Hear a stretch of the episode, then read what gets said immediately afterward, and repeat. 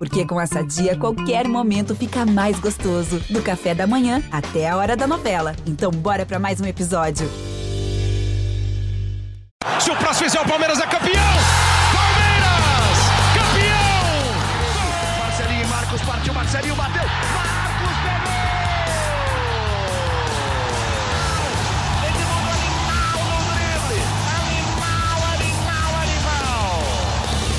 Palestrinas e palestrinos, começando mais um GE Palmeiras, o seu podcast aqui do GE. Globo sobre tudo do Verdão. Eu sou o Lucas Garbelotto aqui na apresentação e hoje eu tenho as companhias de Thiago Ferri e Emílio Bota, nossos setoristas do Palmeiras aqui no GE, e de Leandro Boca, a nossa voz da torcida. E falaremos, é claro, do empate do Palmeiras com o Red Bull Bragantino 2 a 2 um empate que, assim que acabou o jogo, todo mundo olhou e falou: hum, Flamengo vai diminuir a diferença para 5, vai encostar, mas futebol, como sempre, futebol, para falar um clichêzão, é uma caixinha de surpresas, e o Flamengo não ganhou do Ceará. E o Palmeiras, depois de três empates consecutivos, mantém, aumentou a diferença. Né? A diferença lá no começo era de seis pontos, e hoje é de sete, mesmo com três empates consecutivos. O Palmeiras segue, segue relativamente tranquilo na ponta da tabela. Enfim, vamos falar bastante desse jogo, falar sobre a rodada e falar do jogo de amanhã, é claro. Expectativa enorme do torcedor palmeirense para Palmeiras e Atlético Paranaense. O Palmeiras que precisa pelo menos ganhar de um gol de diferença para levar a decisão para os pênaltis e tentar buscar o tri consecutivo, o tetra na história da Copa Libertadores da América.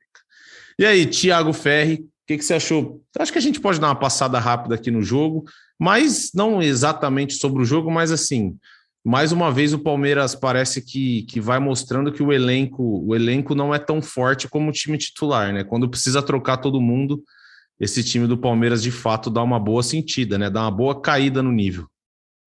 É, um abraço para você, Lucas, Emílio, Boca, pessoal que está acompanhando o podcast. De, de, fato, né? Assim, que há, que há essa diferença, ah, não, não tem como negar, né? Mas eu, eu só, só tenho uma questão para mim é que o Palmeiras começou a embalar uma, uma reação contra o Bragantino já antes dos titulares entrarem, né? Óbvio que a mudança sai, né? O segundo gol sai de um cara que, sai, que vem do banco, que não era nem titular, mas o Merentiel sai do banco e faz o gol. Mas mesmo antes do Abel começar a fazer as trocas, acho que o Palmeiras já tinha melhorado, né? Então, que há uma, há uma defasagem grande entre titulares e reservas é fato, a gente fala isso desde o Paulista, que era quando o Abel fazia aqueles times, quase que time A e time B, e não dava certo, porque o time B não jogava, e aí a marca do Palmeiras, do Abel, com esse elenco com um pouco menos de jogadores do que, por exemplo, o Flamengo e Atlético Mineiro, é quando precisa poupar, rodar o elenco, colocar quase que meio a meio, né? Dessa vez ele colocou três titulares, sendo que só dois vão jogar contra o Atlético, o Everton e o Scarpa, porque o Danilo tá suspenso, e o Danilo foi mal, inclusive, contra o Bragantino. Então, de fato, há essa diferença, mas eu acho que contra o Bragantino, mesmo com esse time da reserva, o Palmeiras já tinha melhorado de desempenho antes de buscar o empate. Mas é uma questão, essa é uma questão que marca a temporada do Palmeiras, não vai ter jeito. É, esse debate entre titulares e reservas, os, os reservas de fato eles não conseguem sustentar uma equipe inteira, uma equipe inteira é, alternativa, como faz, por exemplo, o Flamengo no brasileiro. O Palmeiras não tem como fazer isso. E agora, tendo só essa reta final de Libertadores e a sequência de brasileiro para continuar, acho que não vejo problema. Mas certamente, se eu fosse diretor do Palmeiras, eu pensaria nessa situação para a temporada que vem. Ô, Emílio, o Ferri tocou aí no assunto e uma notícia muito legal para o Palmeiras foi o Merentiel, né? Porque ele não vinha tendo muitas oportunidades, o Abel vinha preferindo o Navarro, o Navarro estava entrando mais do que ele. O Flaco já se consolidou ali como centroavante reserva, entre aspas, quando o Rony precisa jogar mais de ponta e tal. E o Merentiel entrou, teve uma chance, que foi um lançamento espetacular do Luan, uma baita assistência. Inclusive, para mim, o Luan foi o melhor do Palmeiras no jogo, jogou muita bola e se mostra, talvez, no mesmo nível ali de Gomes e Murilo, eu acho. É uma posição, esse, esse zagueiro reserva, o Luan em específico, quando entra, não decepciona. Mas uma boa notícia é o Merentiel, né? Uma notícia que o torcedor do Palmeiras cobrava. Pô, mas por que o Abel prefere o Navarro e não o Merentiel? E o Merentiel entrou, dominou uma bola que não era muito fácil, é verdade, mas conseguiu fazer se virar bem e fazer até que um belo gol, né? Para empatar o jogo. Fala Lucas, Ferre Boca, todos que acompanham o podcast. Sem, sem dúvida nenhuma, né? Se há um, um fator positivo dessa partida, olhando o banco de reservas e as opções de quem pode estar tá vindo a ser utilizado, é o balanço positivo ao Merentiel, né? Ele estreou contra o Atlético, contra o América Mineiro, jogando um tempo, né? Foi substituído pelo Lopes, depois jogou 16 minutos contra o Inter, fez esses 72 minutos e desapareceu, né? Foi mais de um mês sem entrar em campo, é, num processo aí de adaptação dele ao futebol brasileiro, né? O Abel até comentou na coletiva que Merentiel tem um problema de timidez muito grande, né? Um cara que estava passando por um problema de adaptação por conta dessa timidez, né, não conseguia se soltar muito bem, então acho que ele deu um tempo a mais para ele poder se ambientar e, e ficar mais confortável para poder entrar.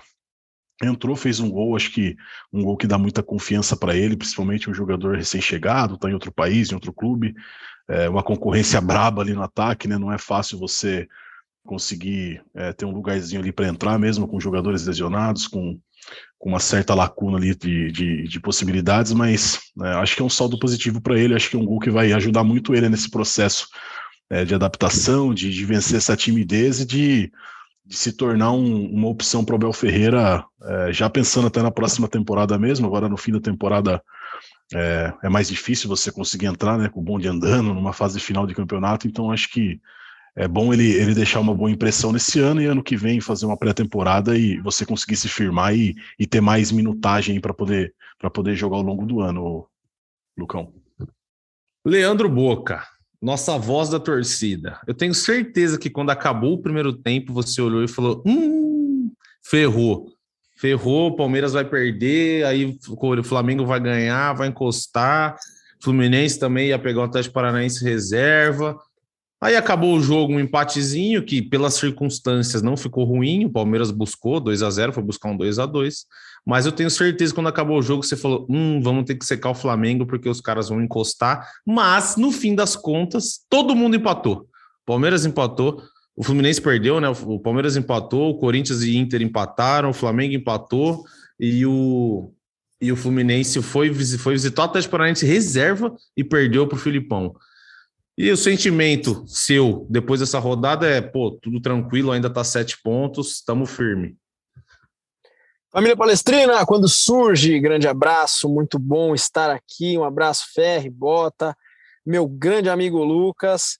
Olha, vou falar para vocês, futebol é um negócio muito maluco, né? Do céu ao inferno, do inferno ao céu em cinco minutos e de, de sábado para domingo para hoje, enfim, não não foi diferente. Quando terminou o jogo do Palmeiras, eu tava, tava bem irritado, tá? Porque apesar daquele empate que nós que nós conquistamos, né? Ainda bem que a gente foi buscar. O resultado do jogo foi horrível. O resultado do jogo foi bom, mas o jogo foi horroroso né? E o resultado pro campeonato, o resultado mediante as circunstâncias foi bom, mas pro campeonato teria sido até então horroroso, foi péssimo o resultado. Não tem como falar que você empatar com o Bragantino é um bom resultado. O Palmeiras, sendo Palmeiras e líder do campeonato, não é um bom resultado. Isso foi horrível, horrível. E aí você vê na tabela, pô, o Flamengo, que é o concorrente ao título do campeonato, vai enfrentar o Ceará no Maracanã, puta merda, mas vai ter que ter reza braba aqui, porque o bicho vai pegar e vai ser muito difícil. Então foi delicado, cara, foi delicado aquele momento. Quando a gente começa a acompanhar o jogo do Flamengo, o gol do Ceará, gol do Jô, Ô, louco, cara, alguma, é, alguma coisa aí tá acontecendo. Mas mesmo assim, naquele momento, eu, cara, o Flamengo vai virar o jogo, cara, não é possível e tal. E não, terminou com um empate. Os nossos queridíssimos rivais de Itaquera empataram com o Internacional. Isso foi o melhor resultado possível para o Palmeiras. E o Fluminense de quebra perdeu. Tem um tio meu que já dizia assim: olha só, senhoras e senhores, para você ter sucesso na vida, você precisa de 99% de competência, mais 1% é de sorte. E, meu caro torcedor palmeirense, nosso 1% bateu e bateu forte essa rodada. é, é claro que o, que o palmeirense está pensando no jogo de amanhã, né, contra o Atlético Paranaense. A gente está gravando aqui na segunda-feira, dia 5. Mas, pô, tem um monte de, de grupo com amigo palmeirense, os caras, o, o Ceará fez o gol, os caras não comemora, não comemora, espera acabar o jogo, espera acabar o jogo, pelo amor de Deus, não vamos zicar, não vamos zicar. E no fim das contas empatou e foi um, como o Boca bem disse aí, foi um ótimo resultado para o Palmeiras. É, Ferre, além do, do Luan, que já é um zagueiro consolidado, um bom zagueiro que a gente fala aqui, o Merentiel Acho que a gente tem que falar também um pouco do, do jogo, mas em específico também do Danilo, né? O Danilo que, que tá fora da Libertadores, porque tomou dois jogos de, de suspensão. Ele fez uma partida ontem, ontem não, sábado, perdão, bem, bem, bem abaixo, né? Inclusive no gol do Arthur, ele tenta recuar uma bola, erra completamente, joga em cima do Arthur, o Arthur escapa e faz o gol. O que, que você acha que se deve essa baixa? É só um, um momento de oscilação? Obviamente, o Danilo é muito jovem, despontou muito rápido, né? Ele virou titular desse time, jogando muita bola muito rápido. Mas assim, o que, que você acha que, que, que envolve essa queda dele? Envolve mais ele não ter, por exemplo, o Zé Rafael do lado dele, que é uma dupla que se completa muito? Ou ele só vive e se acha uma fase, uma fase um pouco abaixo do que a gente se acostumou a ver? Não, eu acho que é uma fase abaixo. É, não só, mesmo jogando com o Zé Rafael, tem partidas que ele não vai bem também é, o, o, nível do, do Danilo estava muito alto até a, a convocação especi uhum. especialmente, né? Ele estava num nível muito, muito alto. Fazendo gol, inclusive, né? É, e, e, ele ditava o ritmo da equipe, né? Eu acho que o Danilo tem um passe, uma visão de jogo, ele arrisca passe que não é o óbvio, então faz uma diferença muito grande você ter um jogador assim na equipe. Mas eu também acho que é natural pela situação dele, né? Pela, por tudo. É, o Danilo, a, ó, se a gente for pegar a geração 2019 ali para 2020 que subiu do Palmeiras, o Palmeiras teve uma questão muito grande com esses jogadores que foi de deslumbramento, né? Estou falando de Patrick, Gabriel Menino, o Renan, que aconteceu o, o acidente, que foi, foi uma tragédia para a família do, do, do, do, do, Palmeiras que morreu. É, enfim, a, o, esses jogadores, o próprio Verón também tinha algumas questões de comportamento quando o Palmeiras decidiu negociá-lo, né? O Palmeiras diz que não teve, não foi o principal motivo, mas isso óbvio entrando na questão. Então você vê, esses caras que já eram mais falados, eles tiveram esse, esse deslumbramento que eu acho que é natural. Uhum. O Danilo, o Danilo nem era dessa turma. O Danilo de repente entrou na equipe ali, o Luxemburgo pensou ele de um treino, colocou, ele encaixou. E o Danilo virou um cara assim que, pô, eu imagino que o Danilo não imaginava que, que viraria isso. Óbvio, o cara uhum. sabe do talento dele, mas o Patrick todo mundo sabia que tinha uma expectativa alta, o menino todo mundo sabia, o Verão todo mundo sabia, o Danilo não. O Danilo entrou, agradou num treino, começou a jogar, virou o dono ali do time, né? E então eu acho que é natural ele oscilar, né? A questão é, e ele me parece, eu convivi poucas vezes com o Danilo, mas ele me parece ser um cara assim muito humilde. É, eu acho que ele tem, tem uma noção, uma noção é, da importância que ele tem. A gente tá falando de jogador aí que o Palmeiras não quis nem levar, nem ouvir propostas nessa janela. O Palmeiras não recebeu propostas muito por conta da postura do próprio Palmeiras. O Palmeiras não quis levar, avisou os empresários e falou assim: não adianta trazer coisa, a gente não vai negociar agora. É, teve sondagem do Barcelona, do Mônaco, times da Inglaterra, o Arsenal no fim da janela chegou a sondar, mas não enviou proposta. Então, pô, você vê, é um cara que ele tá avisado. E então eu acho natural ele ter essa oscilação. A questão é, e, e, e a questão é ele conseguir recuperar a estabilidade antes. Eu acho que esse é o grande negócio, porque ele é um jogador muito importante para o Palmeiras. E ele não é que ele fez jogos só ruins desde que ele voltou da seleção, mas ele está muito inconstante. Muito inconstante. Contra o Bragantino, por exemplo, ele foi muito mal defendendo. Ele, ele no primeiro tempo errou muitos passes. Uhum. Eu vi o scout dele, ele acertou 16 passes, errou 10, totalmente fora do padrão dele. E aí, depois no segundo tempo, ele melhorou um pouco tal, e, e, e acabou tendo uma, uma, participação um pouquinho melhor, mas errou no segundo gol. Então, acho que é uma oscilação natural, cabe a ele ter a cabeça aí para conseguir sair mais rapidamente disso. Emílio, acho que a gente passou por cima do jogo do Bragantino, porque também foi no sábado, o Palmeiras não fez lá uma grande atuação, mas no final das contas, o empate deixou tudo deixou tudo igual, sete pontos de vantagem, o Palmeiras está tá, tá tem, se a gente for pensar aqui, o Palmeiras tem duas rodadas que poderia jogar fora, né, do campeonato. O Palmeiras, se continuar nessa atuada, duas rodadas antes pode levantar a taça. E para a gente, acho que fazer uma projeção aqui mais ou menos, ó, o Palmeiras agora, terça-feira tem Libertadores, mas daí a gente deixa Libertadores de lado. Pega a Juventude em casa e o Santos em casa, sábado e domingo. Esses dois jogos, acho que não tem conversa, né? Sei que vocês concordam comigo, imagino que sim, não tem conversa. O Palmeiras tem que fazer seis pontos, tem que fazer os seis pontos. Até porque agora a gente vai olhar o Flamengo, o Flamengo vai ter o Goiás fora. Tudo bem que o Flamengo tem uma boa chance de ganhar, mas o Flamengo, por exemplo, não vai ter Pedro e Gabigol. Vai ter que improvisar alguma coisa. E não é um jogo fácil. Esse, esse Goiás do Jair Ventura é um time encardido. E depois o Flamengo vai ter o Fluminense no domingo. E depois o Flamengo ainda pega o Fortaleza e o Palmeiras vai ter o Galo fora. Então, assim, agora são. O Palmeiras tem que tentar classificação na terça, é claro, mas esses, principalmente esses dois jogos, com Juventude, que é lanterna, e Santos não, não pode pensar em não, não trazer os seis pontos, né? Ah, sem dúvida, tem que ganhar, né? Agora não tem não tem como. Vai, vai chegando, vai afunilando também e você começa a ter que é, minimizar ainda mais suas perdas, né? Então, acho que o Palmeiras já empatou esse jogo fora de casa.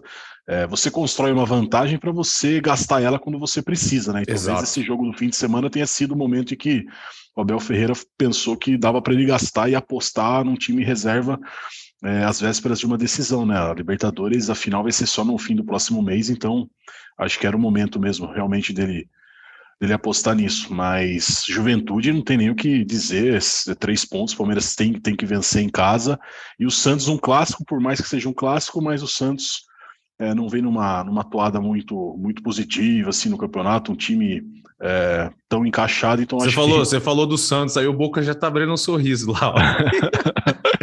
Eu acho que tem que ser seis oh, pontos, sim. Esse, esse, podcast aqui, esse podcast aqui não é por vídeo, senhoras e senhores. Vocês parem de manifestar aqui minhas reações, por favor. É, mas é isso, cara. Eu acho que são, são seis pontos para você ter uma tranquilidade também para você jogar um, um, jogo complicado como vai ser contra o Atlético Mineiro fora de casa, por conta aí dessa eliminação também é, da Libertadores que o Atlético Mineiro sofreu. Talvez esteja aí um pouco na, na, na garganta, Rasgado. na goela é, como a gente diz no interior, na goela aqui do. Então tem todos esses fatores, mas o Flamengo também, é o que a gente estava falando, né? É, 13 rodadas, 39 pontos. Em jogo, Palmeiras, é, se fizer 31, por exemplo, e perder 8, o, o, Flamengo vai ter que fazer seus 39. Então não é, não é uma missão tão fácil assim você, é, você desconstruir uma vantagem como a que o Palmeiras adquiriu. Mas é, tem muita rodada pela frente ainda, mas é, acho que fazendo o dever de casa e buscando os pontos fora, como o Palmeiras tem sido o melhor visitante, acho que é a receita que vem fazendo o Palmeiras ser líder com sobras. Ô Boca, o Palmeiras pega então o Juventude, o Lanterna, e depois o Santos. Qual é a sua expectativa para esses dois jogos e principalmente para pegar o Santos? Cara, é...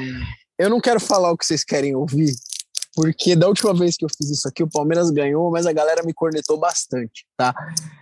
Assim, sinceramente, gente, uh, são dois jogos para seis pontos, tá? São dois jogos para seis pontos. O Juventude, a gente está acompanhando pela, pela, pelos jogos no Campeonato Brasileiro. É, é, é não, não, não quero gritar gol antes, não quero falar antes, palmeirense não fala antes. Mas, pô, dá para.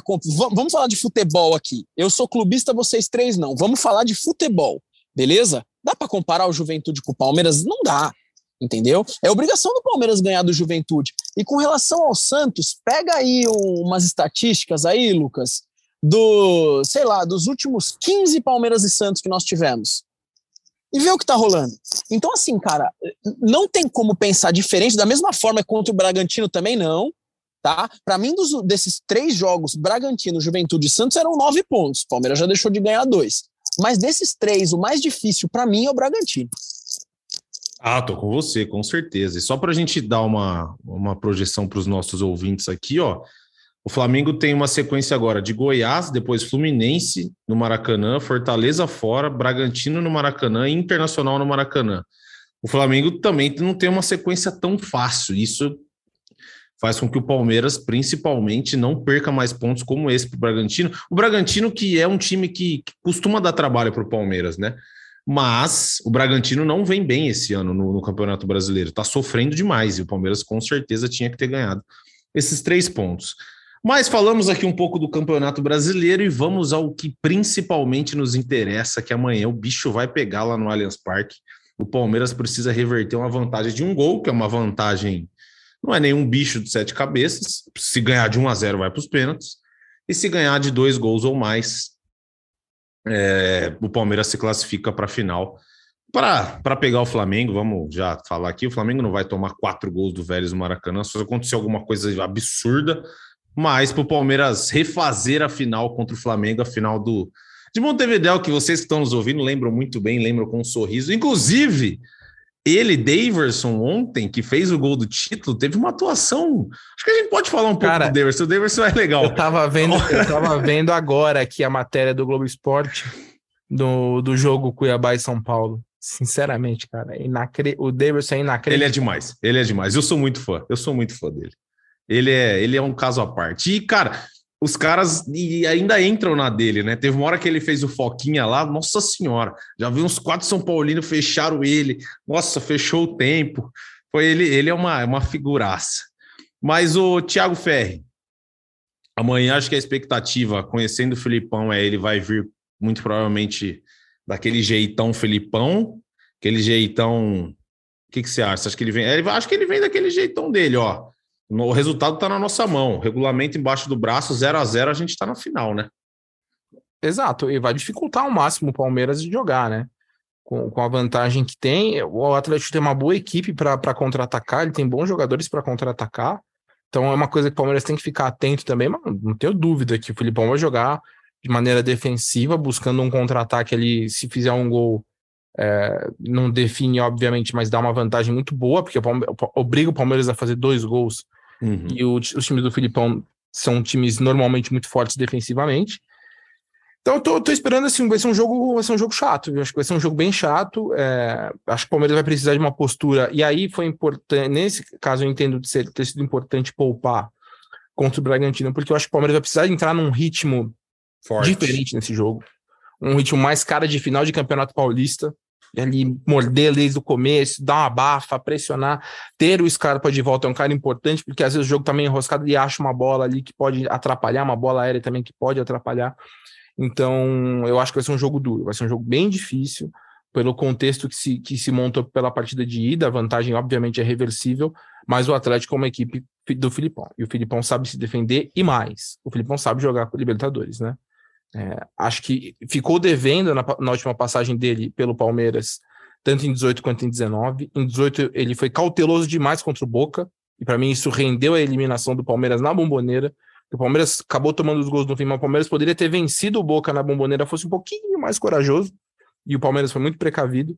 E depois tomou a virada do, do Grêmio em 2019 aqui. Então, assim, o Filipão é mestre em Libertadores. Mas também perde em Libertadores, né? Não é não é um, um algo impossível para o Palmeiras. Vamos ver como é que como é que vai ser, mas espero um Palmeiras mais elétrico no começo do jogo. Boca, como está o seu coraçãozinho palmeirense para o jogo de amanhã? Muito confiante, mais ou menos, pé atrás. Como é que você está? Confiante sempre, tá? Se a pergunta é sobre confiança, confiante sempre. Eu sou palmeirense, amo Palmeiras e a função do torcedor é apoiar o time, é torcer, é, é vibrar, ainda mais na fase que a gente está, né? Uh, agora sim, para mim, para mim, é, vencer o Atlético Paranaense amanhã para mim seria mais difícil do que vencer o São Paulo na, na Copa do Brasil que a gente foi roubado. Eu acho o Atlético Paranaense hoje mais forte do que o São Paulo. Eu não estou aqui fazendo esse comentário é, para tirar sarro da torcida São Paulina, vocês sabem que eu sou do humor, não é isso não. Eu acho que o time do Atlético Paranaense é um time encardido. É um time que, cara, com o Felipão pode jogar fechado, pode dar um trabalho é chato, absurdo. É, é, muito chato. É muito, muito chato. Eu acho mais difícil a missão do Palmeiras amanhã. E quando eu falo mais difícil, não significa que eu não estou acreditando. Não, acredito e dá para o Palmeiras passar. Dá para o Palmeiras ganhar de 2 a 0 do Atlético Paranaense. Tá? Mas é um jogo difícil. Aí você pergunta para mim, pô, e como é que tá o coração? Cara, tá complicado, cara, tá complicado. Passou, chegou o Natal, chegou o Natal e não chegou o jogo amanhã. Eu fui para Curitiba terça-feira passada e, cara, parece que ainda não é nem quarta, entendeu? O tempo não passou, cara. O tempo não passa, não chega. Eu tô muito ansioso. É, estarei no estarei em Allianz Parque. Foi difícil pra caramba conseguir ingresso. Todo mundo sabe o que tá acontecendo com os ingressos aí. Foi difícil pra caramba. Eu estarei lá. É, e Lucas, cara, eu espero um jogo muito apertado, muito difícil. Juro que eu queria muito que o Palmeiras abrisse 3 a 0 assim nos 30 do primeiro tempo para a gente ficar um pouco mais tranquilo, mas não sei se isso vai acontecer não. Eu acho que o Atlético Paranaense vai estar tá fechadinho ali e para o Palmeiras achar os gols vai ser vai ser difícil, mas acredito, cara, acredito, boto fé. Nele eu confio. Abel Ferreira, vamos embora. Ô, Emílio, aparentemente, Rafael Veiga, vocês super bem informados, digam aí, mas aparentemente, Rafael Veiga treinou, ou o Abel só, o Veiga só botou um coletinho ali, deu uma corrida no campo, fez uma fotinho só para dar um migué no Filipão. O que, que é? Qual que é a informação? Ou se também, se não tem informação, se não tem novidade, que eu acho que o Abel Ferreira também não ia deixar ninguém saber, pelo menos ia tentar que ninguém soubesse. Mas pelo, pela foto ali do treino, parece que o Veiga foi para o campo, né? É, para o campo ele foi, né? É a dúvida de milhões, né? Agora, o que, que ele fez no campo a gente não sabe. Se ele só foi tirar foto, se ele deu uma corridinha, se ele treinou 10 minutos, 30 minutos, se ele participou da atividade de maneira intensa, isso a gente não tem, não tem como saber. Mas é, acho que é uma imagem que por si só é positiva, né? É, acho que dá indícios aí de que o Veiga, pelo menos o banco, possa possa estar tá figurando. A gente não sabe se ele vai ter reunir condições de jogar os 90, jogar um tempo, de que forma que o Palmeiras está trabalhando, mas o Veiga passou o fim de semana todo em tratamento intensivo pensando nesse jogo aí. Eu acho que é, por se tratar de um, de um jogo distante da final, talvez é, valha o esforço dele estar tá em campo pelo menos aí um tempo, ou estar no banco, caso uma eventual disputa de pênaltis, talvez, não sei o que passa na cabeça do Abel, é, mas a imagem dele no campo ali é positiva. Se o Palmeiras talvez não tivesse divulgado nada, poderia dar um indício aí que ele está numa fase mais prematura aí da, avançando esse tratamento, mas parece que, que o inchaço diminuiu, que ele já não sente tanta dor e talvez ele, ele esteja no campo aí já fazendo um, um trabalhinho de transição aí e isso possa resultar na, na, na relação dele para o jogo de amanhã, mas vamos, só na hora do jogo mesmo para a gente ter certeza de que forma que, que o Veiga vai estar para a partida. É, o Fé, aí que ele falou, Manda, manda. É, primeiro que, assim, é, essa estratégia de postar foto é muito estranha, tá? Muito estranha. É, exatamente. Porque, porque o Palmeiras, nos últimos tempos, quando chega em jogo assim, o Rony foi um exemplo contra o Atlético Mineiro. O Rony se machucou contra o Fortaleza, se não me engano, que foi o jogo na véspera do foi, jogo. Foi lá no Castelão. E aí a dúvida era: o Rony joga, o Rony não joga? O Rony treinou o Palmeiras? Não, não, não vamos passar. E o Palmeiras, de fato, ele tem conseguido blindar bastante essas informações de campo. Primeiro pelo fato de que o Abel normalmente ele comunica aos jogadores da equipe na, no dia do jogo, na manhã do dia do jogo, ali às vezes uhum. faz um uhum. treino mais leve na manhã. Então, às vezes aquela coisa que a gente antes tinha, né, de ah, o Palmeiras na véspera já tá, já tá definido. Muitas vezes, na maioria das vezes não é dessa forma. Então, tem essa questão. E aí, o, o que eu acho estranho do Veiga, primeiro que, obviamente, para ele já tá colocando a chuteira, por exemplo, é o que o Emílio falou, né? É um, é um cenário bem positivo, porque também o Palmeiras não iria prejudicar a recuperação do Veiga uhum. só para fazer uma foto e enganar o Filipão, não é isso. Sim, sim. Mas o Palmeiras, que não citou nada do Veiga, o que o Veiga fez no treino de ontem, no treino de ontem que eu tô falando, dessa segunda, né? Para quem tá ouvindo no dia do jogo é ontem. É, o Palmeiras não citou nada do que o Veiga fez ele só apareceu numa foto. E não é costume aparecer o jogador assim que é dúvida, de chuteira, tal, inteiro, foto do cara no treino, foto aberta, montadinha dele no treino e tal. Então, assim, é, é, o que ele falou, às vezes ele já tá começando um processo de transição e, e aí ele não vai para o jogo, mas gera essa dúvida, ou ele vai para jogar um tempo. Não tenha dúvida que o Palmeiras está fazendo ao máximo para contar com ele, mas Sim. já diria o Cuca numa célebre coletiva: tá estranho o negócio, gente. Tá estranho. é isso e, e sem, assim, acho que se o Veiga tiver condições, vai ser aquele time que a gente já conhece, né? Time, time, o time do Palmeiras só sem o Danilo com o Gabriel Menino. E se não tiver o Veiga? O que, que, você, que, que vocês. Obviamente, o Boca sempre fala isso aqui. Se a gente soubesse alguma coisa melhor ou mais do que o Abel, a gente tinha, a gente tinha duas Libertadores, mas quem tem tudo é ele. A gente não tem nada, a gente fica dando palpite aqui. Opa, eu tenho sim, como torcedor. Ah, como torcedor. Como torcedor. Quem tem mais tem três. e aí, vocês o que, que, vocês fariam? Vocês acham que ele vai com mais ou menos no mesmo estilo do jogo da ida? Coloca o, o Rony para jogar aberto? Ou ele usa um Tabata para fazer a função do Veiga e joga com o Rony na posição que o Rony rende mais, que todo mundo prefere? Não sei se o Rony prefere ou não, mas a gente aqui já, já combinou, já combinou não, já conversou que é onde o Rony rende mais. E aí, o que, que, vocês, que, que vocês acham? O que, que vocês fariam? O que, que vocês acham Lucas, que o Abel fará? Deixa eu te falar uma coisa, nós já conversamos sobre isso, inclusive fora do podcast, você e eu, e, e eu, eu escalaria o Tabata simplesmente pelo fato de preferir o Rony centralizado, é só por isso. Boca, você prefere o Tabata ou o Flaco? Não sei, porque não há tempo ainda para eu preferir um ou outro pelo tempo que eles estão jogando no Palmeiras. Só que a questão é que o Rony centralizado para mim, é muito melhor do que o Rony pelas pontas hoje, falando hoje no Palmeiras. Sim. Então, por isso, por isso, eu, eu enxergo como melhor opção você colocar o, o Tabata no jogo. Só que eu colocaria é, o Scarpa para armar o time, deixaria o Bruno, o, o, o Bruno Tabata mais para frente, então eu faria, vai, é, Scarpa, Tabata, Dudu e Rony. Tá? Eu faria dessa forma. Como sempre, graças a Deus, não sou eu, é Abel Ferreira. Então, se for Flávio Lopes, se for o Wesley, se for, cara, sei lá, cara, quem tiver lá. Não, Wesley for... não, Wesley não. Fala ah, isso não. Não, Wesley não. Aí você já vai é, matar o, vai matar o nosso ouvinte, o cara vai dar play no podcast, é, mas desculpa, desculpa, família palestrina, mas eu quis dizer com essa frase que eu confio no Abel Ferreira, mas eu, Leandro Boca, eu entraria com Tabata. E aí, Emílio, o que, que você acha? Eu Cara, também, eu também tô, eu tô com, tô com boca nessa muito mais por conta do Rony do que por, por, por Tabata ou Flaco.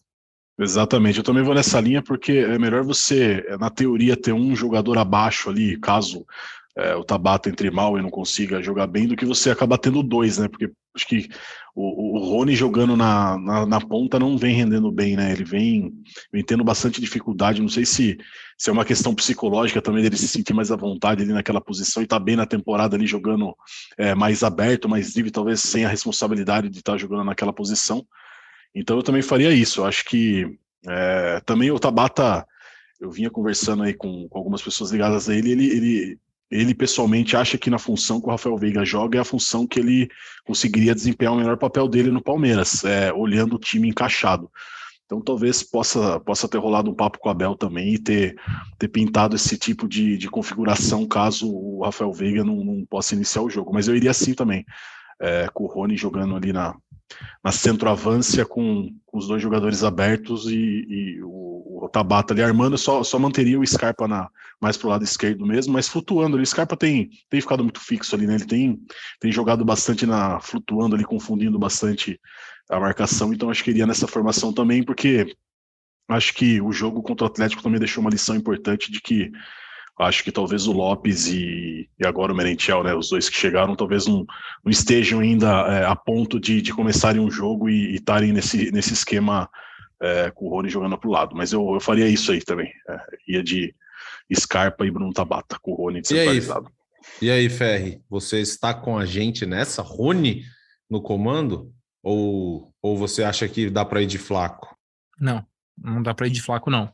É, não estou demonizando o cara, é, a torcida em rede social. Eu sei que é uma bolha, uma bolha que a gente acha que é grande, mas não é, mas já está desesperada, meu Deus, Bagre, não sei o que. Não acho que é isso. Acho que é um processo de adaptação. Ele está tendo mais dificuldade do que imaginava que ele teria.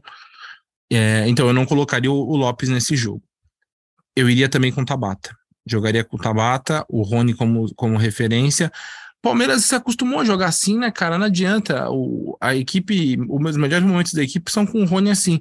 No outro jogo eu já falei, eu acho que contra times mais fechados não é o cenário ideal. Aí continuo achando que não é. Mas o Palmeiras joga melhor assim, né? Às vezes você precisa valorizar mais o que você tem do que ficar pensando tanto no adversário. E aí você tem, de repente, o Lopes para usar no segundo tempo, uma necessidade de bola aérea tal. É isso. Mas é o Lopes isso. precisa pegar um pouco, um pouco bastante ainda do ritmo do Palmeiras, né? Ele no jogo, no primeiro jogo, achei que ele foi muito, ele foi me incomodou mais em posicionamento, cara. Ele se posicionava mal, o Palmeiras fazia jogadas ali, que é aquela jogada meio que manjada que o Palmeiras vai cruzar ali na primeira trave, ele se escondia entre zagueiros na segunda trave. É, eu acho que ele prende, prende pouco ali no pivô, prendeu pouco no pivô. É, é, um, é uma adaptação, cara novo, tal, tudo mais, são apenas 10 jogos no Palmeiras. Mas então, por isso, eu não iria com ele nesse jogo, manteria a, a, o estilo da equipe. E com o Tabata, o Palmeiras está acostumado a jogar com dois meias, né? Veiga e Scarpa. Então, eu jogaria uhum. com o Tabata e Scarpa, o Dudu do outro lado, e ver o que acontece, usar, recuperar a bola rápido, pressionar, usar a bola aérea do Scarpa e ver o que acontece. Olha, eu tô dando uma olhada aqui no, no, no GE, nossos amigos lá do, do Paraná. E aparentemente o Filipão não irá com três volantes. O Terans pode ser um jogador provável.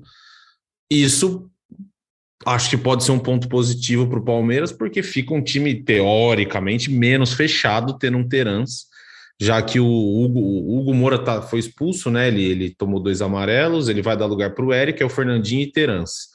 E o ataque, aquele ataque mais leve, a gente imagina que o Filipão aposte. O Filipão, que também não vai estar no banco, né? Foi expulso, vai estar o Paulo Turra.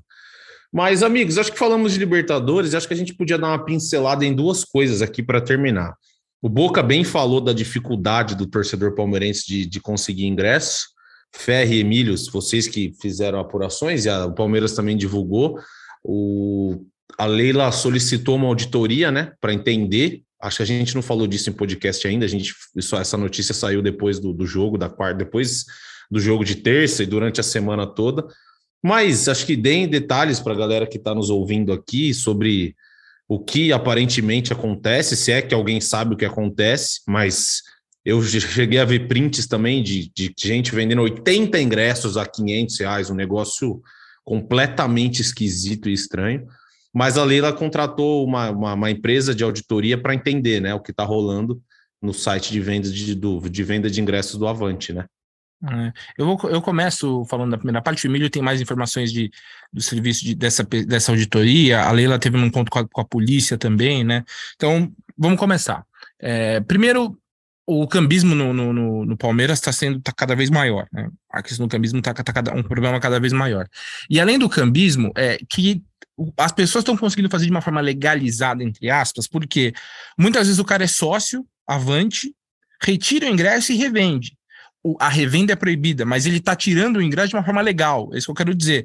Uhum. E da uhum. forma como hoje é o sistema, você consegue repassar seu ingresso para outras pessoas. Então facilita de fato esse cambismo. A gente vê, e aí não é só no Palmeiras, é uma tendência meio que mundial, é, o avanço da tecnologia de robôs em compras de ingressos. Né? É, justamente para facilitar o cambismo em outras modalidades, outros, outros esportes. E a gente, e, e para mim, né, o Palmeiras não tem ainda essa, essa confirmação. O, o Emílio depois pode falar um pouco mais sobre o, o serviço, né, para buscar entender o que está acontecendo. Mas eu não tenho dúvida de que há também isso acontecendo no, no, nas vendas de ingresso do Palmeiras, né? Então, é um problema. A Leila, que na, numa entrevista para a gente já tinha falado que não tinha como colocar biometria porque achava que era um investimento muito alto que o Palmeiras não tinha como fazer nesse momento. Já mudou um pouco o discurso de que vai avaliar qualquer melhor opção, tentar aumentar um pouco a fiscalização na entrada do estádio, porque a coisa realmente perdeu a mão. O Palmeiras está jogando sempre com casa cheia, está jogando com 75% da capacidade do estádio, contando a temporada toda. Então, é uma temporada realmente que a torcida está indo e a torcida também está aumentando a adesão ao avante. São quase 90 mil inscritos em dia. E aí entra o outro problema. Qual que é o outro problema? O Palmeiras não pode vender todos os ingressos na pré-venda para o Avante há uma carga, por exemplo, a Central Leste, por exemplo, não entra nada no, na pré-venda do Avante pelo acordo da arbitragem com a W Torre. Só pode entrar depois na venda geral para o público uhum. sem desconto do Avante. E além disso, não entra 10 mil cadeiras que a W Torre tem pelo acordo na arbitragem, 4 mil cadeiras premium, que são, os, que são camarotes, mais ou menos ali uns 2 mil, vamos colocar 2 mil ingressos de setor uh, visitante, e também, é, no caso da Libertadores, que é o que a gente está falando, ingressos para Comebol e, e, e, convidados da Comebol. O que, que significa? Dos 41 mil, o Palmeiras consegue colocar pra, na primeira pré-venda 23, vamos colocar 24 mil ingressos.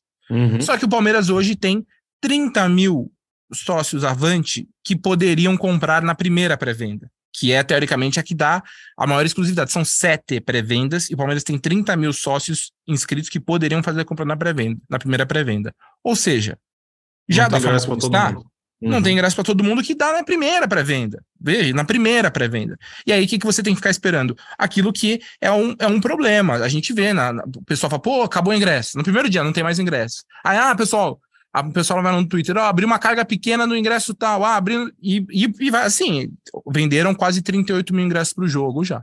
Mas fica nesse jeito aí, nesses espacinhos pequenos, dependendo de desistências ou novas pequenas cargas que entram. Então, de fato, há um problema, é um problema que só cresce porque está indo cada vez mais torcida e cada vez mais avante para o Palmeiras, e é uma questão a se resolver, porque o que está acontecendo? Daqui a pouco, não vale mais a pena o cara ser avante. O cara vai. O, o, que eu quero dizer assim, o cara vai. Eu vou. O cara fala assim, pô, o time tá bem, quero tentar pegar a reta final do brasileiro. Vou comprar, vou virar avante para ter preferência no ingresso. Talvez não tenha, porque ele uhum. não vai uhum. ter o rating alto. Então, pô, é uma, é uma questão que o Palmeiras tem que tomar muito cuidado, porque além de gerar um desgosto na torcida, que é o seu principal, seu principal ativo, você também está gerando um. Você pode desvalorizar o avante, né? Então, é uma coisa que o Palmeiras tem que ter realmente muito cuidado. E aí o Emílio agora pode falar do, das medidas que o Palmeiras está tentando fazer. É, e sobre esse negócio de desvalorizar, até o Paulo Nobre fez um post nas redes dele, meio que pedindo, meio não, pedindo para o torcedor do Palmeiras não, não sair do avante, não desistir do avante, porque é uma, é uma grana que vai direto para o futebol, né, Emílio?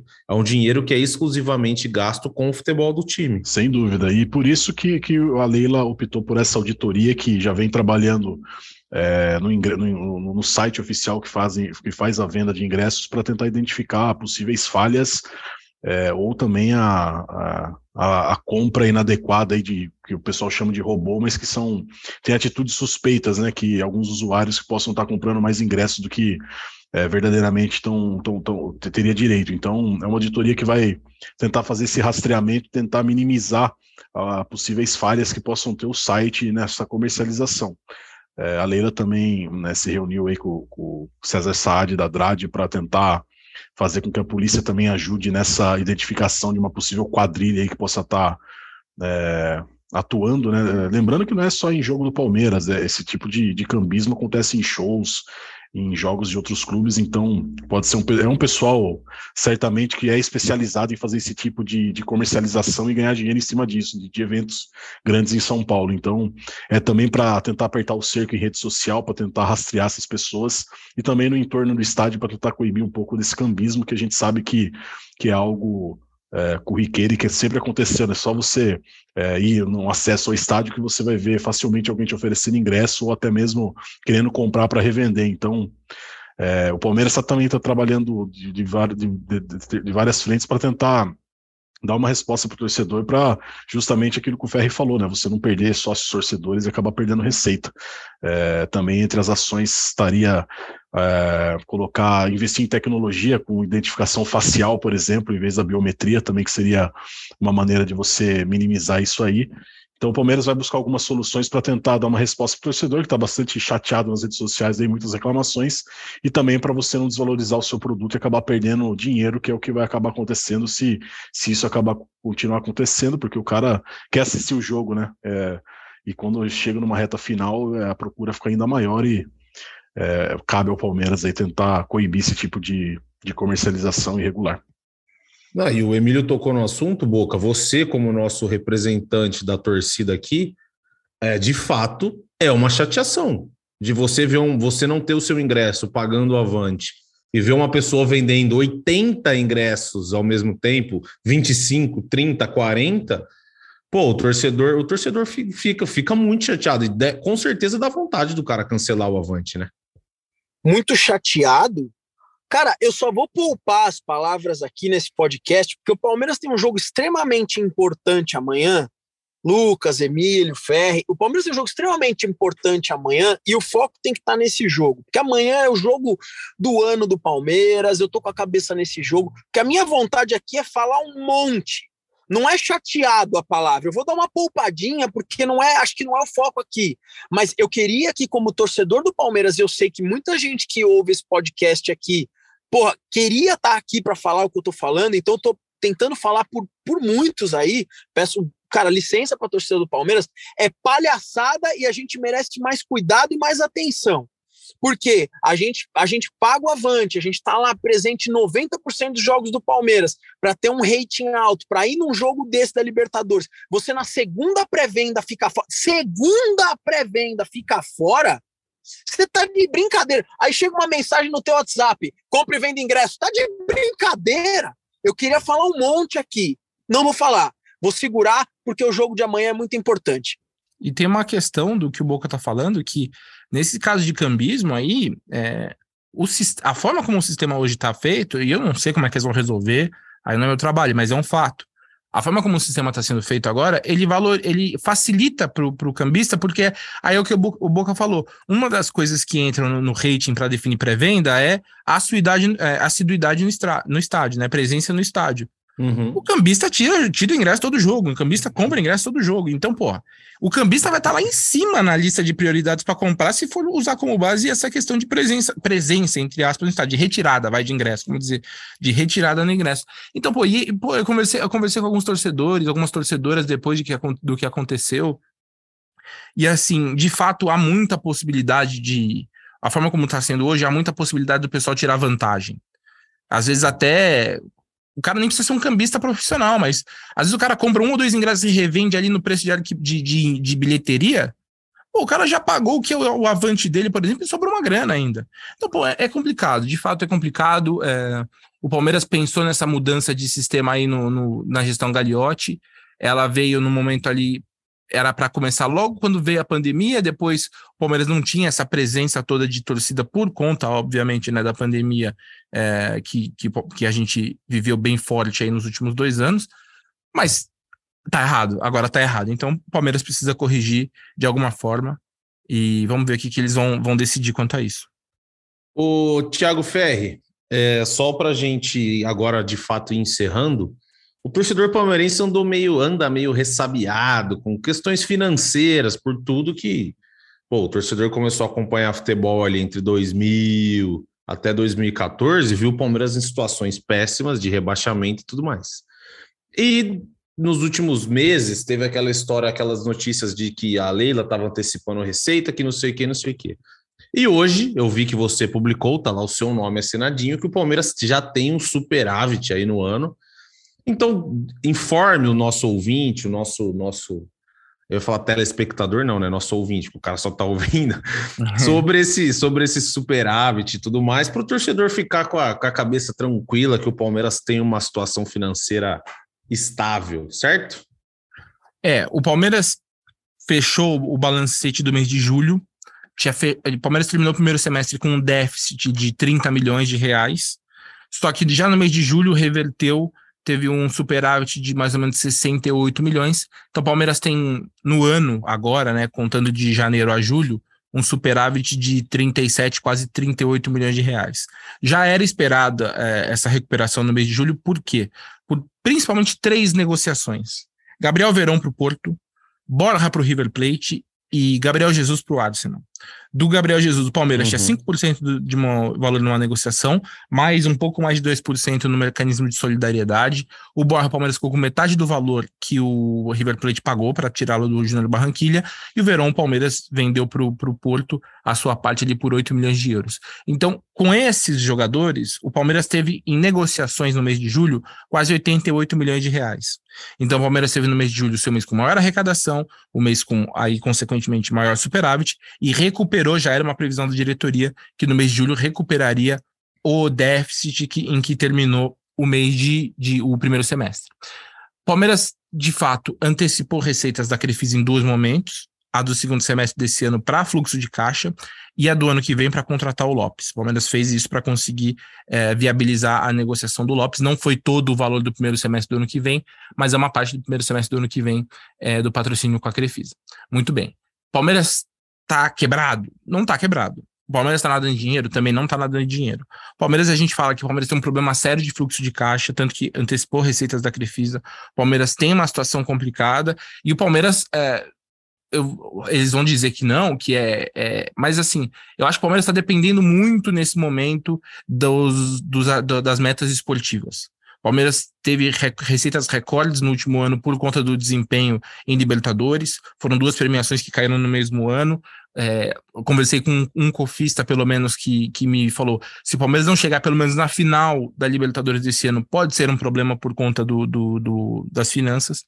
Mas, de fato, não está quebrado, não está devendo, não está com dívida com elenco, não, não é isso. Mas o Palmeiras tem algumas dificuldades e aí precisa de uma compensação, especialmente aí no, no, no ganho no, na parte esportiva, e conseguiu algumas receitas já acima do esperado. O Avante está acima do esperado. Quem quiser depois clicar na matéria, lá tem os números certinhos, mas o Palmeiras já arrecadou mais do que esperado com o Avante nesse ano, com bilheteria e vendas. O Palmeiras pensava em fazer 132 milhões de reais em vendas no ano até julho já fez 164. Por isso que eu gosto de fazer esse podcast aqui com vocês. É informação pura. O Thiago Ferri e o Emílio Bota e o Boca, eles sabem absolutamente tudo do Palmeiras. Manda pergunta que os caras têm a resposta na ponta da língua. Meus amigos, acho que a gente falou de tudo, falou de. Oh, essa, essa do Ferri aí, essa do Ferri aí, puta, cara. Foi Vocês grande, foi grande. Parabéns, amigos, de verdade. Aulas cria, aulas cria. É. Então, falamos de Brasileirão, que o Palmeiras está lá em cima e que assim continue. Tem amanhã Libertadores. Falamos de superávit, falamos do Avante, que, que, como Boca, a gente viu. Você não está assistindo o Boca, mas só pelo jeito que ele falou, você já vê que o torcedor do Palmeiras está com essa história bem engasgada. Não é pouco engasgada, não. É bem engasgada, porque de fato é uma situação muito chata. Você paga para ter um direito e você não consegue usufruir dele. Mas enfim, amanhã teremos a nossa livecast, pod live, Acho que estaremos eu e o Emílio, que o Thiago Ferri vai ao jogo, vai ao Allianz, então eu e o Emílio. E o Boca, quando ele sair lá do Allianz, feliz da vida, porque o Palmeiras, se tudo der certo, vai se classificar, entrará com a gente para bater um papo. Emílio Bota, muito obrigado, hein? Foi uma honra. Fazia tempo que acho que, que, acho que você não vinha aqui, né? Tava sumidão. Tava sumidão, tô aí. É, estive conversando com o Felipe Zito hoje pela manhã, ele falou que tá muito só nas férias dele. Então, pessoal, vamos interagir com ele, arroba Felipe Zito, perguntas que ele tá de férias, disponível para responder tudo aquilo que você tem dúvidas sobre o Palmeiras e outros clubes brasileiros aí. Felipe Zito, arroba Felipe Zito. Grande abraço. ele tá com tempo. Valeu, hein, Ferri? Valeu demais. Tamo junto. Valeu, pessoal. Até a próxima. Um abraço para todo mundo. Boca, foi uma honra e o seu, o seu recado final para nossos ouvintes. Uma honra falar com vocês. Cara, é bom demais participar desse podcast, receber as informações aqui. Pô, o Ferri e o, e o Bota, eles vêm com informações em tempo real. É muito bom saber dessas coisas. E eu queria mandar um abraço para duas pessoas que eu amo de coração. Infelizmente, elas não estão mais nesse plano, que são os meus avós. Então, um abraço para o seu Giovanni, um abraço para o seu Oswaldo. Que saudade eu tenho de vocês vocês fazem o meu caráter. E um abraço para você também, que tem aquele vozão amigo. Fiquem com Deus. o Boca é demais, não tem como.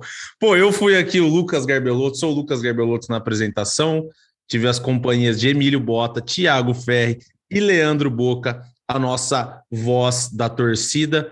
Voltamos amanhã, logo, talvez pré-jogo, ainda não é certeza, mas pré e pós com certeza, para nossa livecast, pod live, sei lá como vocês querem chamar isso, mas enfim, para nossa resenha pós-jogo, assim que o juizão apitar lá no Allianz Parque, estaremos aqui. Esperamos que às 11h30, com classificação do Palmeiras, que não tem esse negócio de pênalti, que isso aí ninguém merece, tá bom? E aqui vai, hein? Dessa vez não tem ouvinte, então vai, vou eu mesmo fazer o encerramento. Não, já sei quem vai fazer o encerramento, Emílio Bota. Acho que você nunca fez o nosso encerramento. Ó, você lembra? Você lembra? Agora você vai ter que lembrar. Deixa eu coloquei você na fogueira, hein? Ó, chutou Deivinho, subiu o Breno Lopes. Tá fácil, vai, tá fácil. Do nada, o cara você. pegou, não foi combinado. Ó, o Lucas não foi pegar combinado. o Emílio no pulo. Não combinou e falou: agora faz aí, vai. Caraca, vai, Emília, é com você, assim, ó, já assim, ó, ó, Você encerra. Primeira vez, eu. É, acho que você nunca encerrou, primeira vez. Vamos lá então, tudo, tudo, tudo na vida tem uma primeira vez. Então vamos lá, chutou Deivinho, subiu o Breno Lopes e partiu Zapata. Partiu Zapata, sai que é sua, Marcos! Bateu para fora!